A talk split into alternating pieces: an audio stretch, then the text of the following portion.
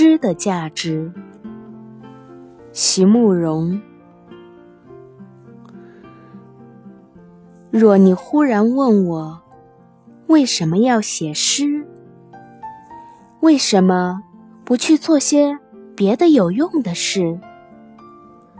那么，我也不知道该怎样回答。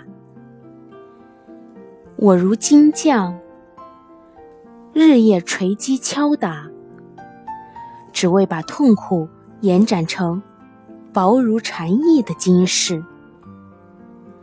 不知道这样努力的把忧伤的来源转化成。